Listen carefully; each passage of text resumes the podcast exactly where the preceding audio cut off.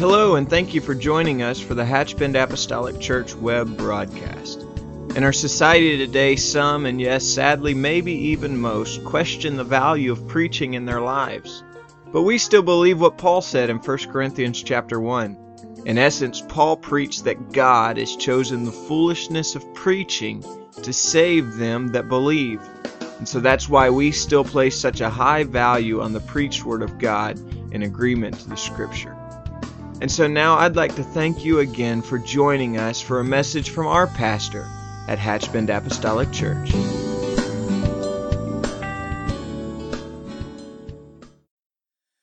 Hallelujah. Well, let's go to the word of the Lord this morning. It's an honor to be here and and uh, an honor to be able to share the word of the Lord with you. And so, if you have your Bibles and will join me in the book of Luke, chapter number three, I'm going to read verses 14, uh, verses 15 and 16, and uh, we're going to talk about the power of Pentecost today. This is Pentecost Sunday. We want to talk about the power of Pentecost. Luke chapter 3 and verse 15, the Bible says, And as the people were in expectation, and all men mused in their hearts of John, whether he were the Christ or not.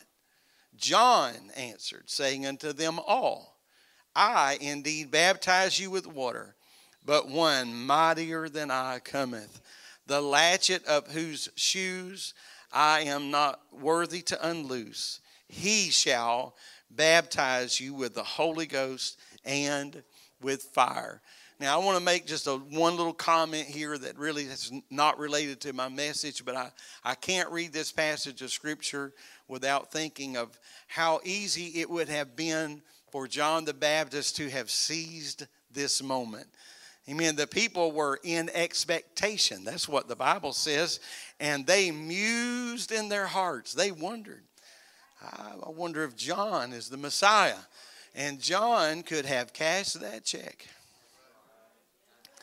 and he could have let all the glory he could have just he could have ridden a glory cloud for a little while at least but john was confident enough in his own skin to say i am not him i'm not he I've, i can only do so much but there's one coming there is one coming amen if there was ever a time for the church and we are the church the church is not a foreign entity if there's ever a time that the church ought to have this same attitude, it is now.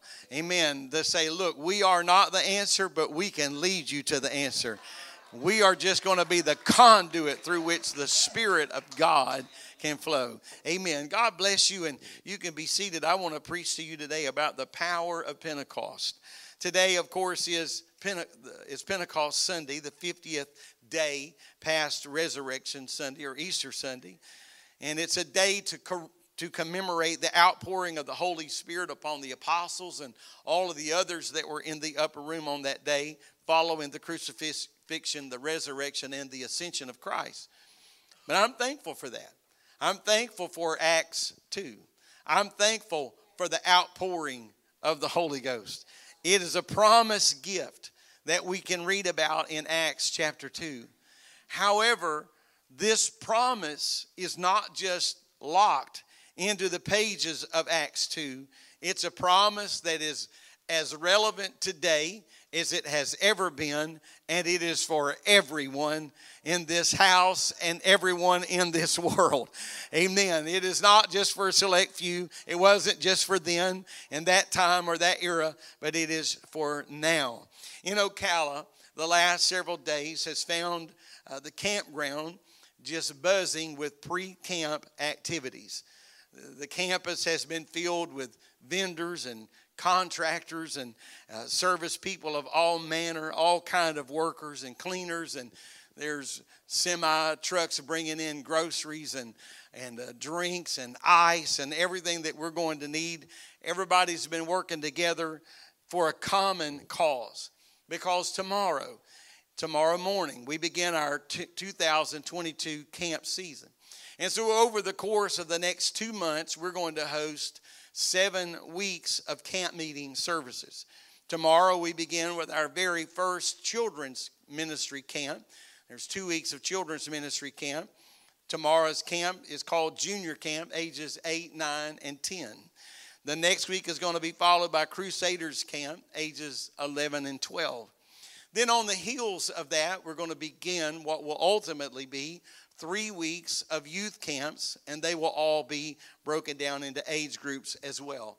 Then we have family camp, camp meeting for everybody. Whosoever will, let them come. And then our final camp of the year is our Spanish camp, and what a tremendous, tremendous venue that is. And so, as you can see, it is a camp for all ages, from the age of eight all the way to the highest age that will walk on that campus. It's a time and an opportunity for us to come together. So, before someone today would fold their arms and discount what can happen in the life of young children, maybe eight, nine, or 10 years old, I just want to tell you that I personally received the Holy Ghost at the age of nine in a similar setting. Now, I didn't understand everything that I would come to know, and uh, I didn't really even, in all honesty, appreciate everything that I would come to appreciate. But I will tell you this that that night, God planted something in my young heart that I could never get away from. I didn't really ever want to get away from it, but even uh, even when I wasn't making all the right decisions in my life, there was a seed of truth that had been planted in my heart, and that seed has kept me through the years. And to that end, I am forever thankful, and I am certainly forever indebted. And uh, I will say this about seed just because the seed is in the ground we can't really understand what's going on as long as it's under the under the earth but what's happening when that seed is laying in that sand is the sun is doing its thing from this side and the earth is doing its thing from this side and then all of a sudden one day we with our eyes can see something pierce through that soil. But long before something ever the seed was broken the husk was broken. There was something going on in that life. And so I just want to encourage you today that if you're witnessing, and we've been on a real focused campaign about prayer for prodigals, and if you're praying and you don't see anything happen, just realize this thing. Amen. That while the sun's doing its thing this way, the earth is doing its thing from this way.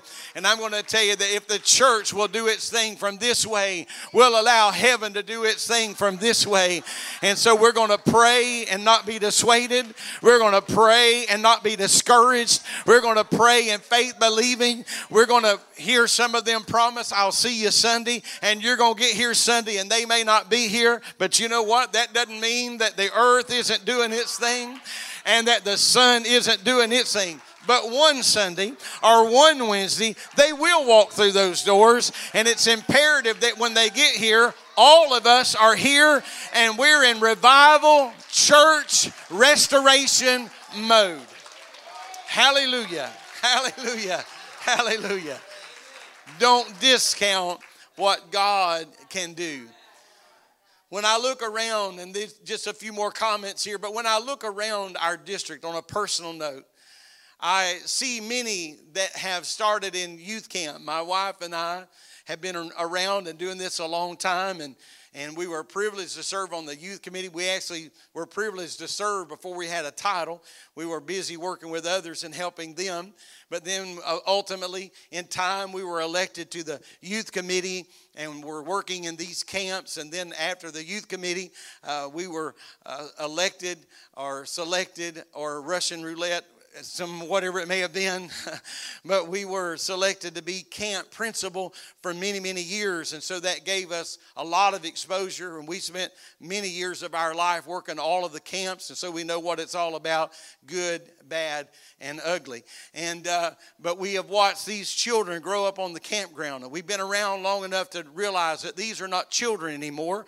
And many of those that were just children at camp that received the baptism of the Holy Ghost are now grown and married with families and children of their own, and they are cycling. As a matter of fact, we some some in our own church this year, not for the first time, but again this year, that they went to camp and their children are going to camp. But but beyond that, some that started in camps are now leaders in our district. Amen. They are leading. As a matter of fact, just real quickly in my mind, I thought about just a moment ago, no less than four of our district board members grew up on the campground and they were children in children's camp, received the baptism of the Holy Ghost, and now they now they sit as decision makers to help guide and to steer. So don't discount what the Spirit of God can do.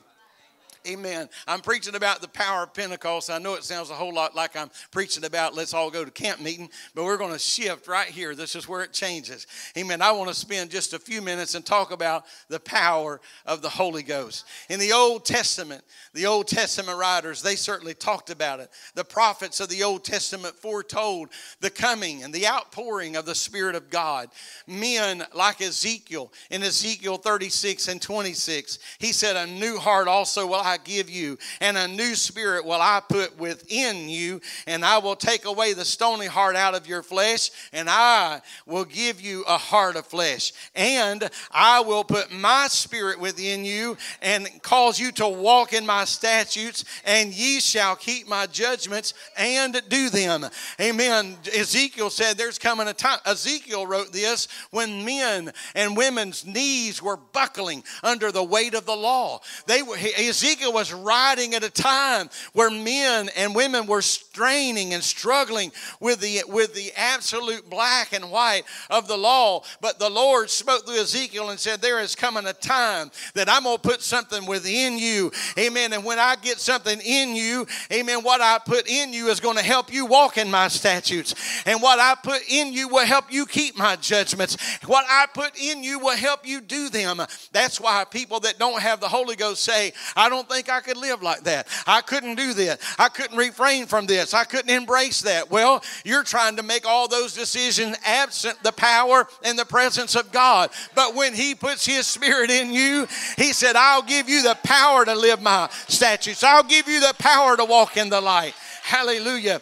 Isaiah, Isaiah 44 and 3, he said this I will pour water upon him that is thirsty, and floods upon the dry ground. And I will pour my spirit upon thy seed, and my blessing shall be thine offspring. Joel 228, recognizable to many here today. Amen. The Bible says, And it shall come to pass afterward that I will pour out, I will pour out my spirit upon all flesh, and your sons and your daughters, they're going to prophesy, and your old men shall dream dreams, and your young men shall see visions. I'm telling you today that the Old Testament prophets were talking about an outpouring of the Spirit, an outpouring of something that was foreign to those ears that were listening and foreign to the voice that was speaking it. But by faith, they reached out and declared. And then in our text, the Bible says in John that John said, I indeed baptize you with water, but one mightier than I cometh. I'm not even worthy to latch his shoes. I'm not worthy to unloose his shoes. Amen. He said, He shall baptize you with the Holy Ghost and with fire. I'm glad today that we're not up here uh, in royal robes. I'm glad we're not up here just reading something very formal this morning and talking about how the Holy Ghost did fall out and how the Holy Ghost happened in Jerusalem or how the Holy Ghost had moved in another generation in America. I'm glad this morning that in this very service we have felt the power and the presence of the Holy Ghost and fire in this place this morning. Men and women with the power of the Holy Ghost in their heart felt something they related to. Yes. Amen. I want to thank our musicians and our singers and our praise team. Thankful. Amen. David said, Sing unto the Lord a new song. I'm glad for what they're singing and teaching us and the worship we felt. I'm glad for the music this morning, but hear me. Don't be fooled. Amen. We weren't moving to the sway of the drum, we weren't moving to the rhythm of the bass. We weren't just moved by the lyric of a song, we were moved because a word was connected to that word.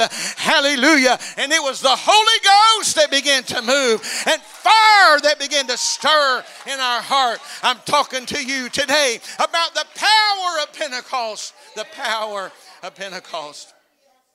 Oh, how the Jews had longed for that day to come.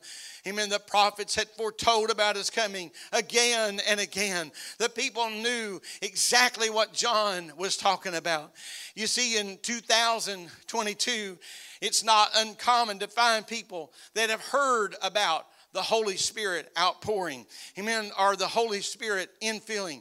When, when John was speaking about something, or, or rather when Ezekiel and Isaiah and others were talking about what they were prophesying of, it was foreign to their listeners. But today we're preaching in a culture, in a generation. I know there's a lot of people that don't know anything or a lot about church or a lot about the Lord, but I know that we're living in an hour where people have heard terminology like the Holy Spirit. Amen. So that that knowledge, that that knowledge gives a, a, birth to questions. Amen. Some, amen, might ask the question, do we need the Holy Ghost today?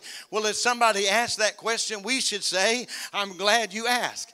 Amen. In Acts 1 and 8, the Bible says, You shall receive power after the Holy Ghost has come upon you, and you shall be witnesses unto me, both in Jerusalem, in all Judea, in Samaria, and into the uttermost part of the earth. Amen. Like all of us, like all of us, even today, the disciples lacked power. They had passion, but they lacked power because they didn't have the Holy Ghost.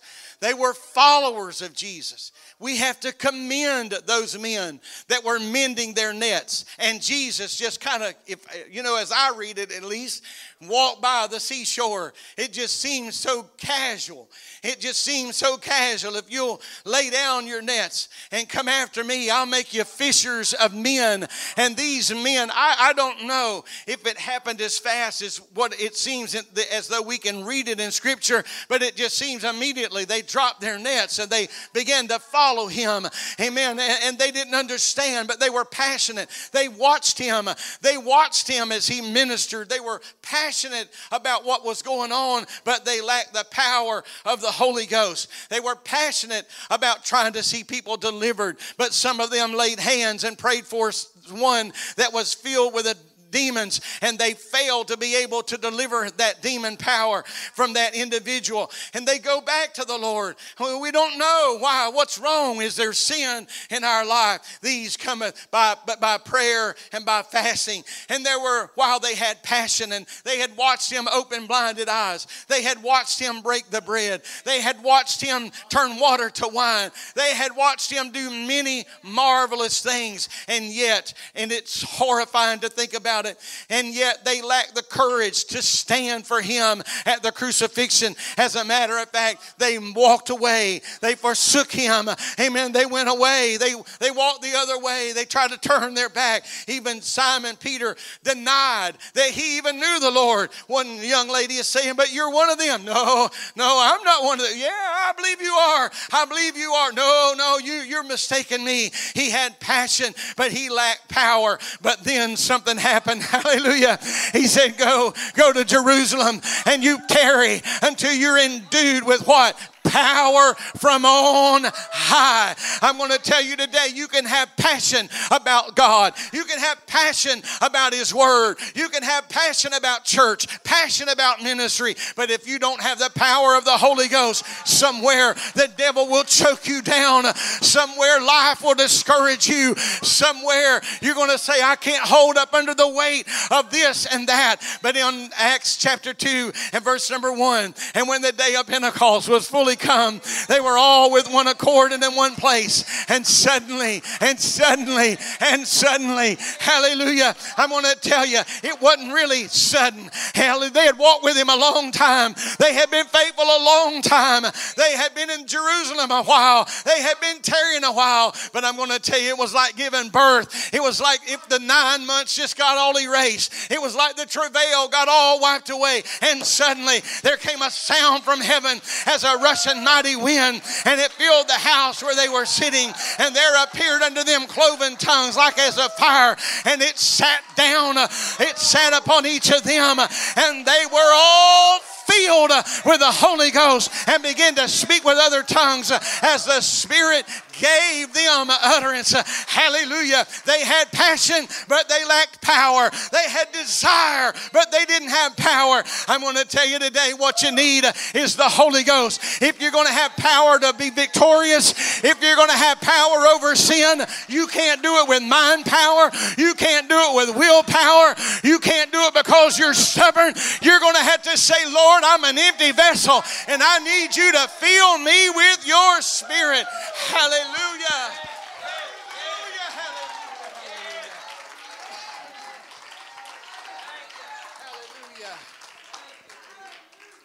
That's why when the devil comes along, even after you got the Holy Ghost, even when the devil comes along, even after you got the Holy Ghost and starts tempting you and, and you start seeing things in a different light, that just means the needle's getting a little low. The Bible says of Stephen, every mention of Stephen, read it for yourself. There's some inference being full of the Holy Ghost. Now, I've never been one that really enjoyed riding around on empty, just for the sake of riding around on empty. But I'll tell you, it's really hard for me to let my gas tank get down too low now, as high as gas is. It hurts my feelings so bad.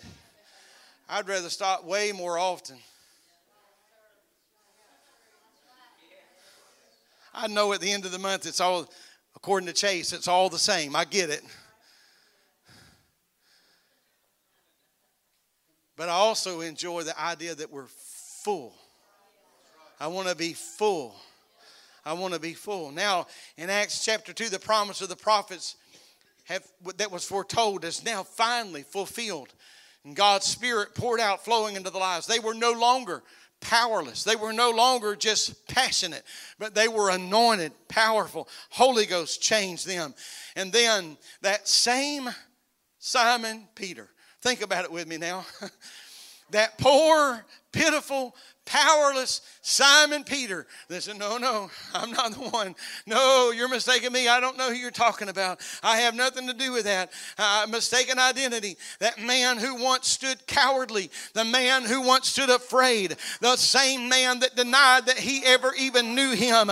Amen. When they got to inquiring about all of this, when they got to inquiring, what is this Holy Ghost? When people started poking their head in that upper room, when people started feeling the electricity that the power of the Holy Ghost was generating among that 120 or so that were gathered there. When this began to spill out into the street, questions were born, and people were saying, Are they drunk? What's in the world is going on? I want to tell you, the same man that was warming his hand over the wrong fire, he stood dead sinner, but he didn't stand alone. Peter standing up with the 11. Hallelujah. Amen. He stood up with the 11. He lifted up his voice in Acts 14, uh, 214, and he said unto them, Ye men of Judea, and all ye that dwell in Jerusalem, be it known unto you, and hearken to my words. For these are not drunken as you suppose, seeing that it is the third hour of the day. But this is that which was spoken by the prophet Joel. Hallelujah. Hallelujah.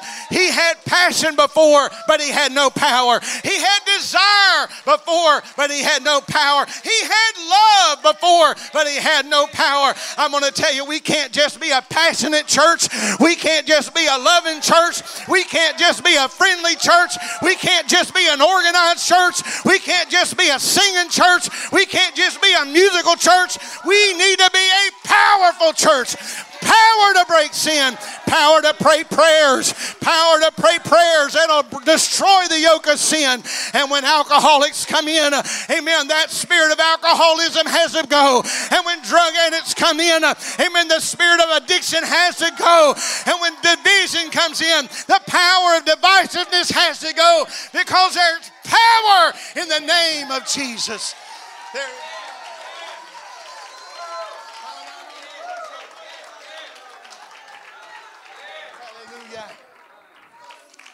Hallelujah.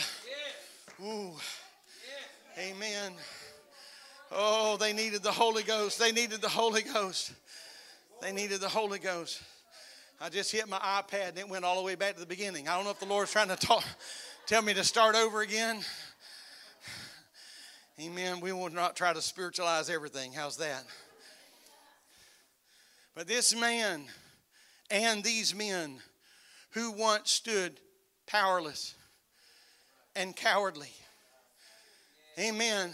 Unable to pray a prayer that would heal, unable to pray a prayer that would deliver. This same one, amen, now with the power of the Holy Ghost, going into the temple, and a lame man is laid at the temple. Alms, alms, alms. I need a little money. I need a little lunch. I need a sandwich. I need a water. Alms, alms, alms, alms. Oh no, Simon. It wasn't Simon the coward now.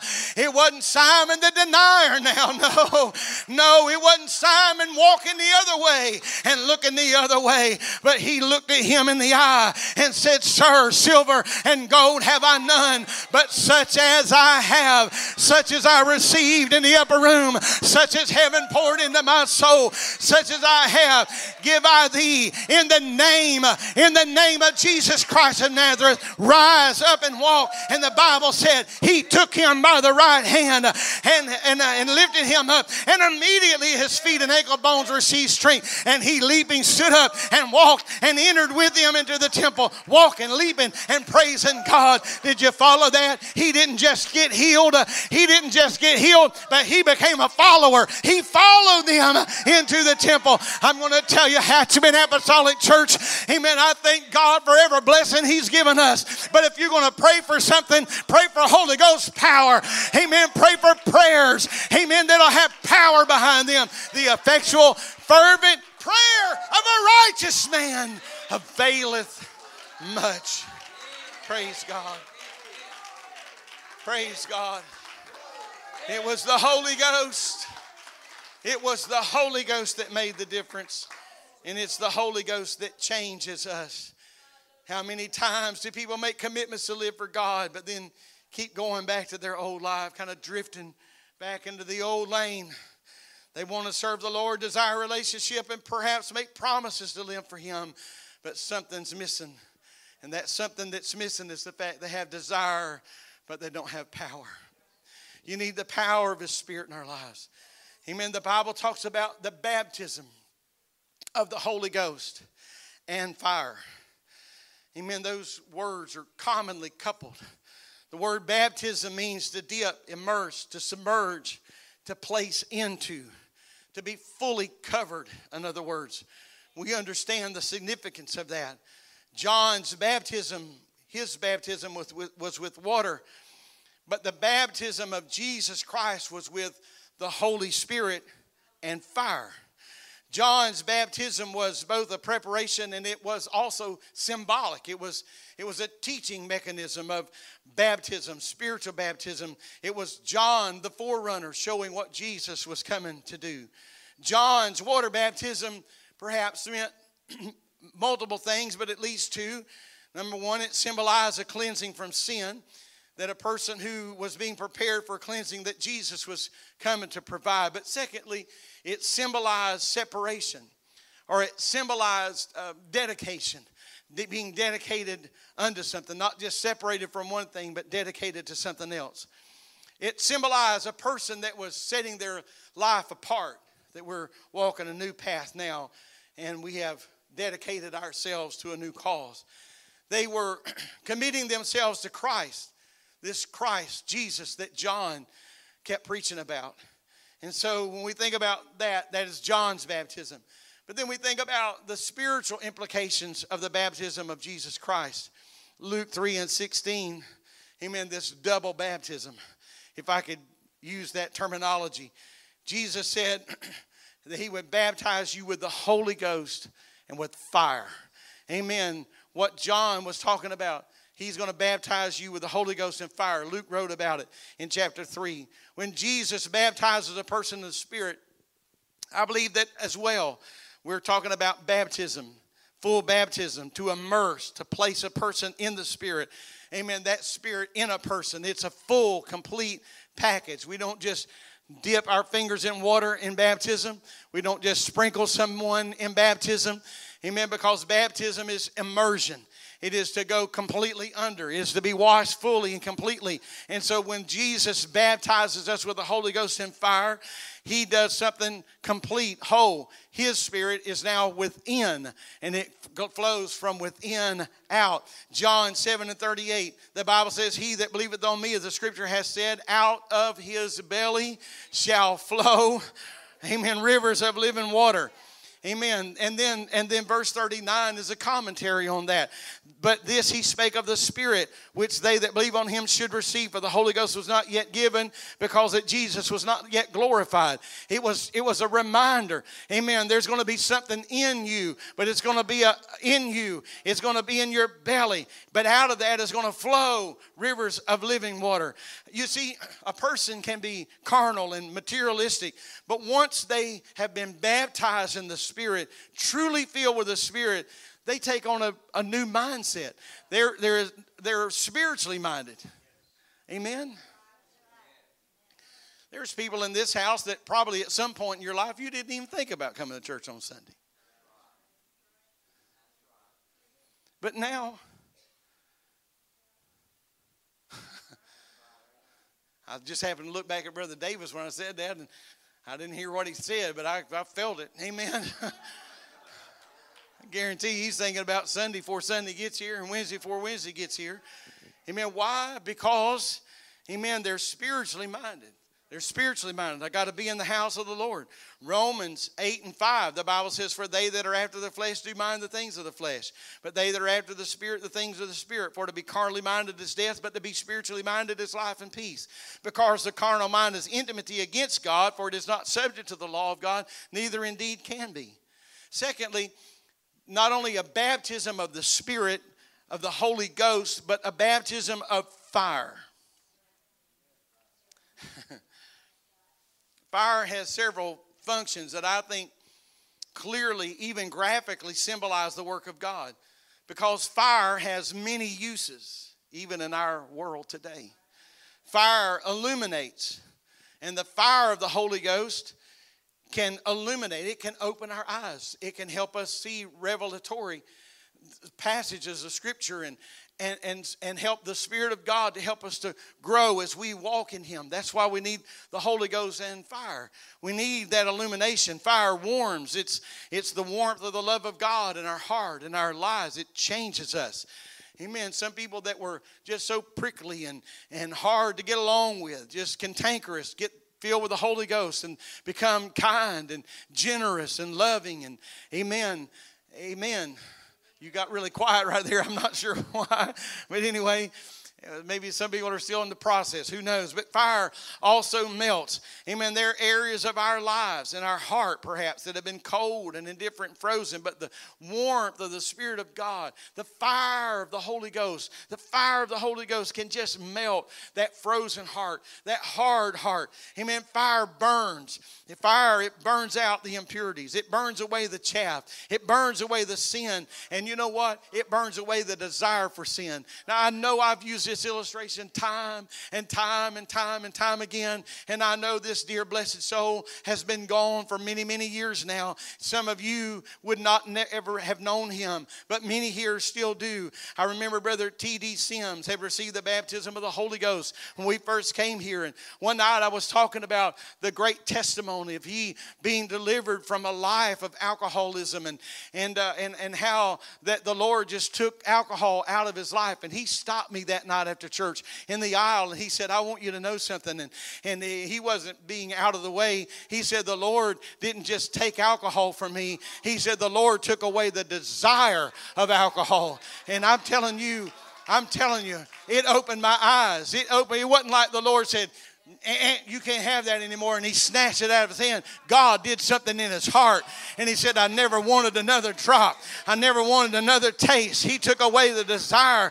Amen. That's why you need the Holy Ghost. Amen. That's why you, it, you need the Holy Ghost and the fire because that fire can burn desire. It can burn the chaff. It can burn impurities out of your life. Amen. I'm telling you today that there's many in this house, those that are watching online and across our fellowship and around the world that can could stand and say, The Lord just took away the desire for this, that, or whatever it may have been. Amen. It may not be alcohol for some, it's not for everybody. But whatever your vice may have been, whatever sin had you bound, whatever it was that was crippling you, I'm glad that the Holy Ghost and fire come along and it just burned out.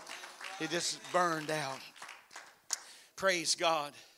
During our men's conference uh, a couple of months ago, Brother Jerry Dean, one of the message I believe he preached on the first service was talking about a controlled burn and how he was riding down the road and saw a big forest and how it had all been underbrushed and burned and and and uh, that controlled burn many of you understand the uh, the premise behind that. And it is to keep down uh, a forest fire that's, that is uncontrollable that one you can't put out after a while. It is to keep down the underbrush. But there are some regions in our nation that they don't want that to be done. And, and so we want to leave everything alone because that, of that underbrush being allowed to grow. When forest fires start, often they burn for days and weeks and even months, and millions and millions of dollars of property and things are lost because somebody said, I don't want to take care of this. I don't want to take care of it. I know you know where I'm going. We need the Holy Ghost and fire, amen, to do a controlled burn in our life every day. Amen. Just burn this down. And when something gets ablazing, it's not going to burn very high. It won't be enough to damage. It won't be something we can't put out. It won't be something we can't, can't take care of. Amen. We need the Spirit of God to touch us and touch us today. I'll ask our musicians to come. And while they're coming, amen, I'll say this that in truth we all must be filled with the Spirit of God. You see, it's so easy to walk in the Spirit, so to speak, if I can use that a little loosely. It's easy to walk in the Spirit while you're at church. Because most of the time we're only in church a few hours a week. On average, attending every service, a person would spend only about 150 hours a year in church in a corporate scheduled local service. But that same person, perhaps, especially a working person and still in, in the working years of their life, would spend in excess of 2,000 hours a year at work. And they would spend about that same amount of time at home around friends and family.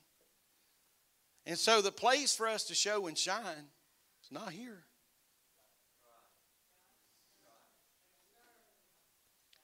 Where we really need to be letting our light shine is where we're spending the most time. And that's on the job. And that's at home. But if our coworkers hate our guts, we're probably doing something wrong. If our wives or husbands' stomach gets in a knot when we walk in the door at the end of the day, we're probably doing something wrong. If everybody's happy and everybody's laughing until we walk in, we're probably doing something wrong. Amen. So, the place that needs us the most to walk in the Spirit is not here. We need to walk in the Spirit here. But the place that desperately needs us the most to walk in the Spirit is when we walk out of these doors. And I know we've said it for years, ended our services many years this way, say, now we've had church, let's go be the church. Let's go be the church. And that's why we need a constant infilling of the presence of God. Because if we're going to be witnesses for the Lord, our greatest time to witness is not here. But our greatest time to witness is just not far from about to happen. Because in a few minutes, we're all going to stand, and the lights of this building is going to be turned out, and the parking lot will be empty. And you're going to go about your schedule, whatever that may be. And that's where somebody's going to need to see the light of the Holy Ghost, what the Spirit of God can do in a person's life. Let's stand. Amen. It's that man or woman or young person that we are we're in the public eye, hour after hour, weeks on end. Because that's where the real us creeps out. The real us emerges in the real world. That's why Paul tells us over and over again not only to be filled with the Spirit, but to allow the Spirit to continue to feel continually feel us, lead us, guide us, transform us. Because you see, Paul lived among real people in a real world. I know you know the life of Paul. He lived in streets and houses and many times lived in prison, not by choice. His was a life that was tried and tested and came under all kind of scrutiny, all kind of inspection, but Paul knew what it meant to live among people. He knew what it meant to work for others and have others work for them. Amen. He needed wisdom. He needed guidance. He needed knowledge. He needed the Spirit of God to guide him and to lead him. That's why we should never begin our day without prayer. That's why we should never take the run the risk to say, I can do this on my own today, God. No. No, no, no. I need you to feel me again. I need you to feel me again. Amen. Let's worship the Lord. Can we do that? Hallelujah.